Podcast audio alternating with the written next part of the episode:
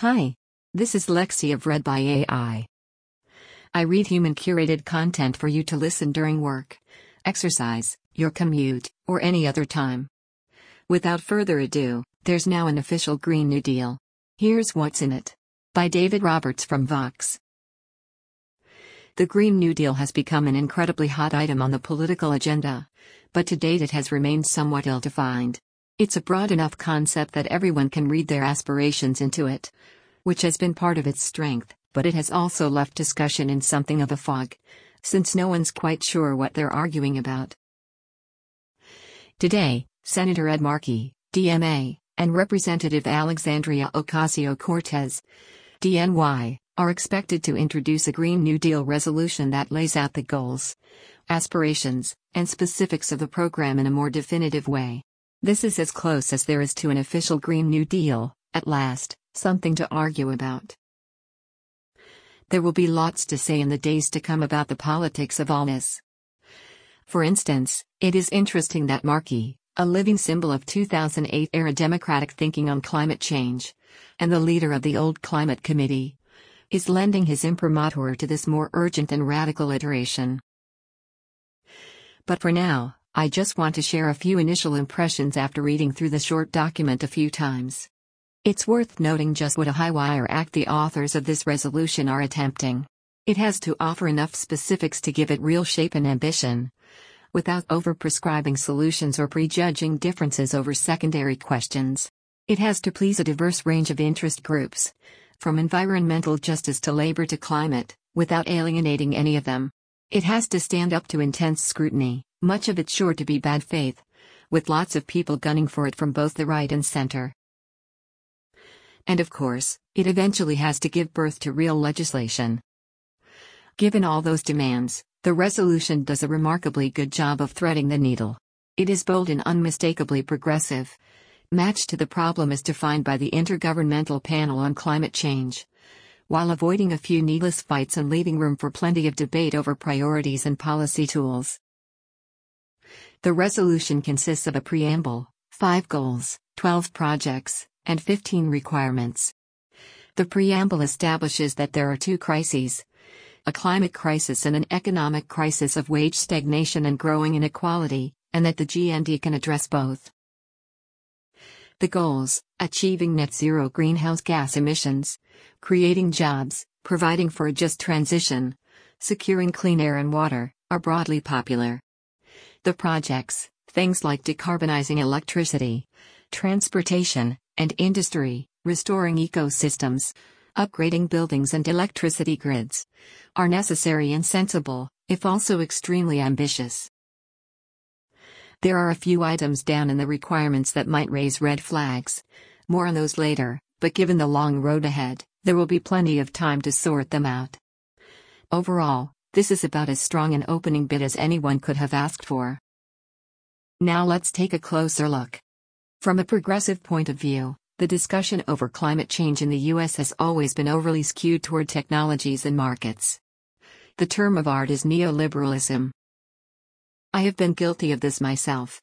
Economics and technology are considered serious topics in the US, a ticket to being heard and acknowledged by the political mainstream, and there is a subtle, tidal pressure to hew to those subjects, at risk of being relegated to the status of activist or, worse yet, ideologue.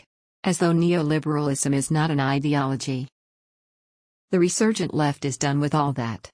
It's not that there's anything wrong with technologies or markets, as long as they remain servants, not masters. It's just that, in the US, those subjects have tended to occlude deeper and more urgent considerations, like justice, and exclude a wide range of policy instruments, like public investment. It is for the progressive movement to stand up for those priorities. And that's what the GND resolution does. We'll take them in turn. 1. Justice. Ordinary people matter. Emissions matter, yes. Costs and money matter. Technologies and policies matter. But they all matter secondarily, via their effects on ordinary people. The role of progressive politics, if it amounts to anything, is to center the safety, health, and dignity of ordinary people. That means that justice, or as it's often called, environmental justice, as though it's some boutique subgenre, must be at the heart of any plan to address climate change. The simple fact is that climate change will hit what the resolution calls frontline and vulnerable communities, who have contributed least to the problem, hardest. And attempts to transition away from fossil fuels threaten communities that remain tied to the fossil fuel economy. Frontline and vulnerable communities stand to get it coming and going, from the problem and from the solutions. And unlike big energy companies pursuing growth, unlike idle billionaires fascinated with new tech, unlike banks and financial institutions seeking out new income streams, unlike incumbent industries fed from decades of subsidies, frontline and vulnerable communities do not have the means to fund campaigns and hire expensive lobbyists. They do not have the means to make their voice heard in the scrum of politics. That's why progressives exist, to amplify the voices of those without power, a class that includes future generations. Accordingly, in the resolution's preamble, the part with all the whereas this and whereas that, there are three statements focused on climate damages and emissions and four focused, in one way or another, on justice. Of the resolution's five goals, three are focused on justice. For example, promote justice and equity by preventing current and repairing historic oppression to frontline and vulnerable communities. Of the 12 GND projects, three, including the very first, are focused on community level resilience and development. And something like two thirds of the GND requirements, depending on how you count, direct political power and public investment down to the state, local, and worker level, safeguarding environmental and labor standards and prioritizing family wage jobs. The resolution makes clear that justice is a top progressive priority. It is fashionable for centrists and some climate monks to dismiss things like wage standards as tertiary, a way of piggybacking liberal goals onto the climate fight. But progressives don't see it that way. In a period of massive, rapid disruption, the welfare of the people involved is not tertiary. Neoliberalism has also made old fashioned public investment something of a taboo. The GND goes directly at it public investment aimed at creating jobs is central to the project.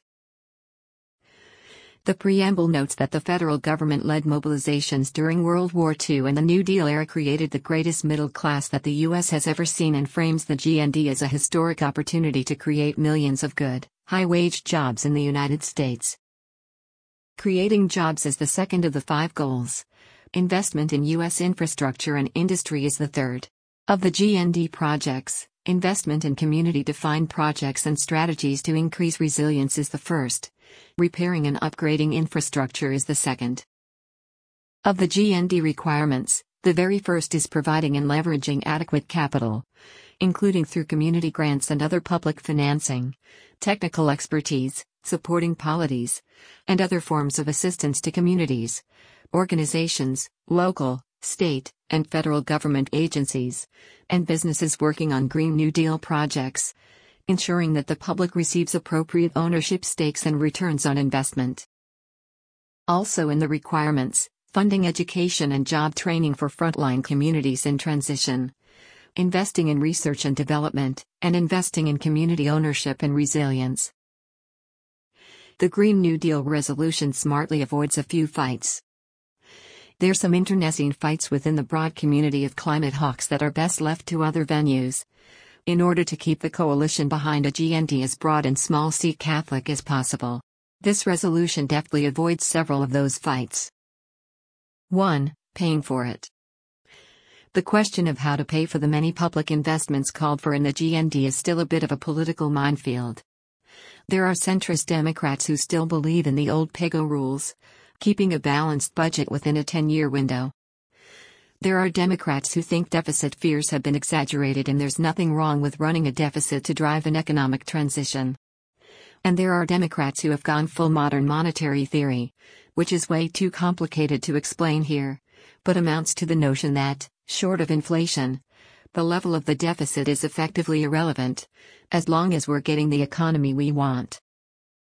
That discussion is just getting underway, and the better part of valor is to do what the GND resolution does say nothing about it. Leave it for later. 2. Clean versus renewable energy. Many, Probably most climate hawks would prefer a future in which all electricity is provided by renewable energy. I am among them, but there is good faith disagreement about whether 100% renewables is realistic or economical in the 10 year time frame. Many, probably most energy analysts believe that renewables will need to be supplemented with nuclear power or fossil fuels with carbon capture and sequestration. CCS, but some lefty environmental groups pushed for the GND to explicitly prohibit them.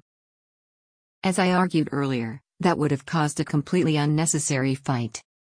The resolution wisely avoids taking that route. Instead, it calls for the U.S. to meet 100% of our power demand through clean, renewable, and zero emission energy sources. Lots of old nuclear plants are still generating carbon free power. Easy. Now renewables advocates can go right on advocating for renewables. Nuclear fans can go right on advocating for nuclear. And they can continue fighting it out on Twitter. But their fight doesn't need to mock up the GND. The GND targets carbon emissions, which is the right target for a broad programmatic outline. 3. Carbon pricing. Carbon pricing, carbon taxes or cap and trade systems, is also the source of much agita within the climate hawk community. The need to price carbon has practically been climate orthodoxy for the last few decades, but lately, there's been something of a lefty backlash. Some have taken the sensible position that climate pricing has been rather fetishized, that it may not be the smartest political priority in all cases, and that other policy instruments with more proven records are equally important. Some have taken the silly position that carbon pricing is bad or counterproductive in and of itself and pushed to have it excluded from the GND. The resolution doesn't take a position. It merely says that the GND must involve accounting for the true cost of emissions. If you're a carbon pricing fan, as I am, you can read pricing into that. But there are other ways to read it too.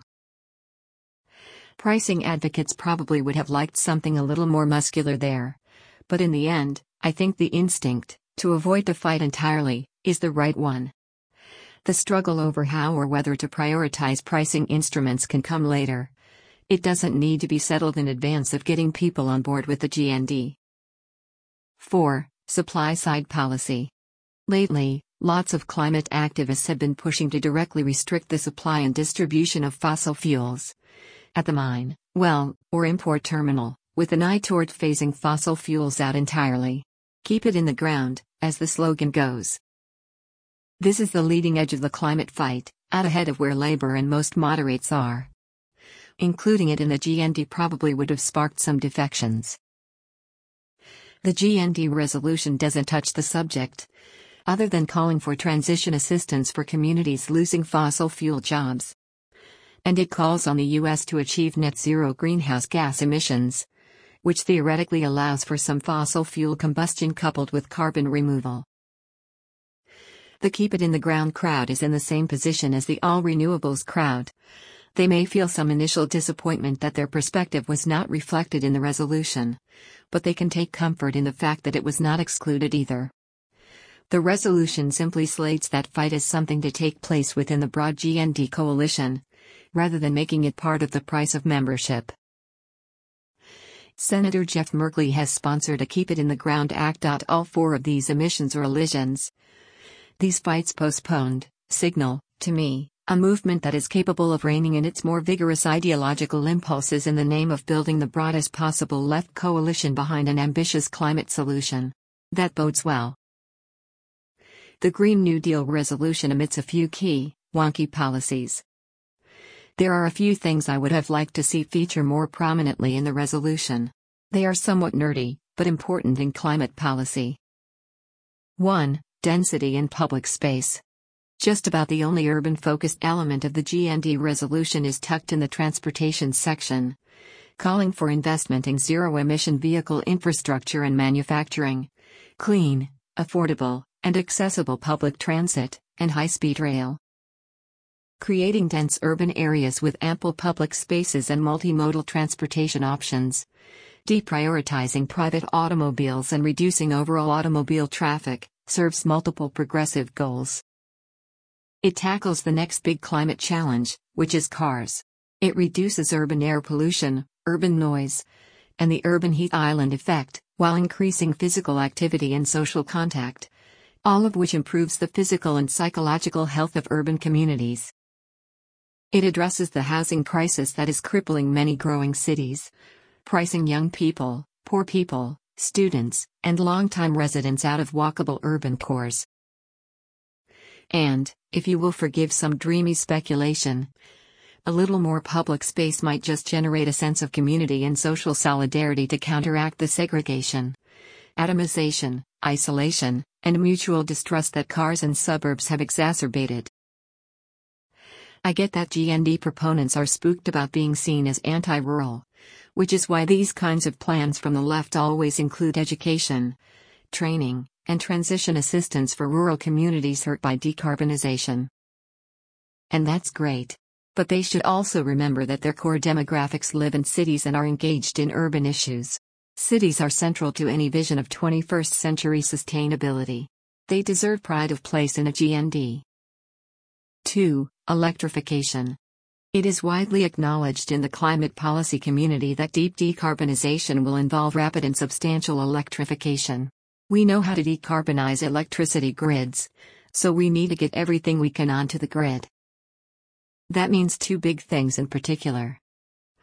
First, the U.S. vehicle fleet needs to be electrified as fast as practicably possible. The resolution's investment in zero emission vehicle infrastructure hints at this, but scarcely conveys the needed scale and speed. Second, the millions upon millions of buildings in the US that use natural gas for heat need to find a zero carbon alternative, and quickly. There are some zero carbon liquid substitute fuels on the horizon.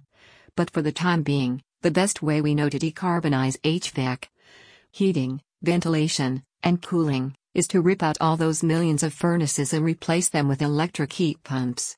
That's a big, big job that will create a ton of work and directly involve millions of people's homes and businesses. The GND resolution would upgrade all existing U.S. buildings and build new buildings to achieve maximal energy efficiency, water efficiency, safety, affordability, comfort, and durability. Theoretically, that could imply electrification, but I'd like to see it called out. The Green New Deal resolution has a few, er, aspirational inclusions. As I said, most of the resolution consists of goals and policies that anyone who takes climate change seriously will find necessary. But down toward the bottom of the list of requirements, the resolution really lets its hair down and gets funky. Readers who make it that far into the document will find some eyebrow raising doozies. Like number 8 guaranteeing a job with a family sustaining wage, adequate family and disability leave, paid vacations, and retirement security to all members of our society. Heyo. There's that job guarantee. Or number 9, recognizing the right of all workers to organize, unionize, and collectively bargain free of coercion, intimidation, and harassment. A full on right to unionize, okay. 11 enacting and enforcing trade rules, procurement standards, and border adjustments with strong labor and environmental protections to stop the transfer of jobs and pollution overseas and grow our domestic manufacturing. And there's a liberal trade regime.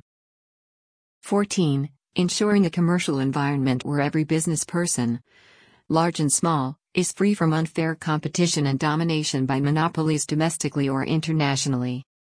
Alright, we're going after monopolies too. And just to fill in the remaining gaps, 15. Providing all members of society with high quality health care, affordable, safe, and adequate housing, economic security, and access to clean water, air, healthy and affordable food, and nature. That is quite the addendum.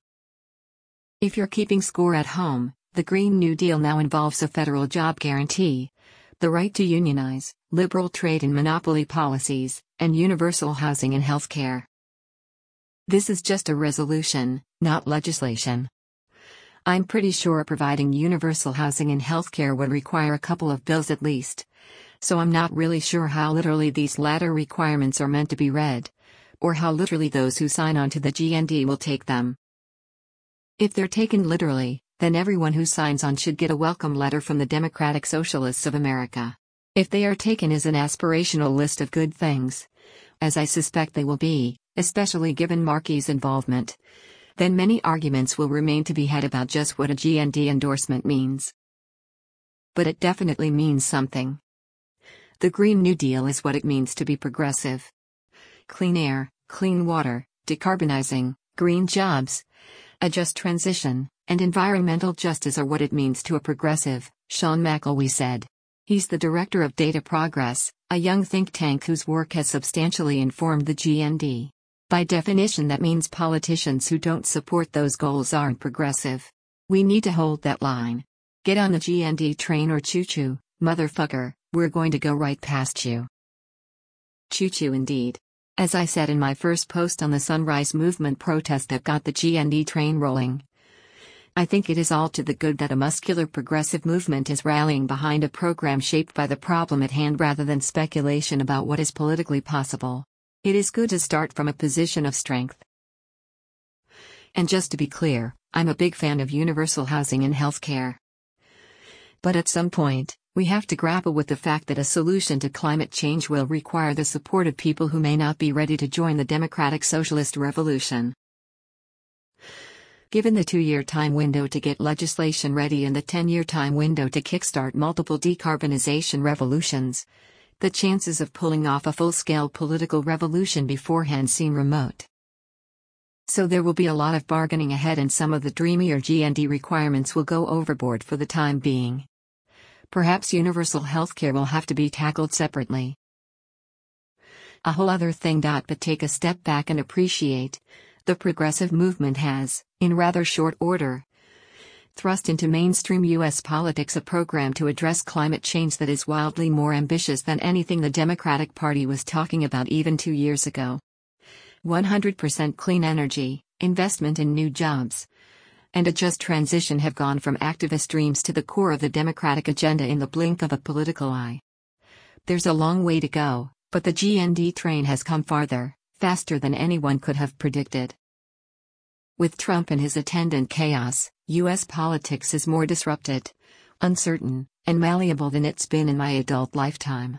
Everything is up for grabs.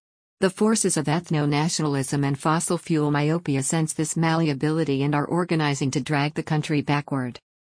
But the malleability can serve a humane progressive agenda as well, progressives just have to organize better. The map has been drawn, the path laid out. Now it's on. Thank you for listening to There's Now an Official Green New Deal. Here's What's in It. By David Roberts. Please subscribe if you would like.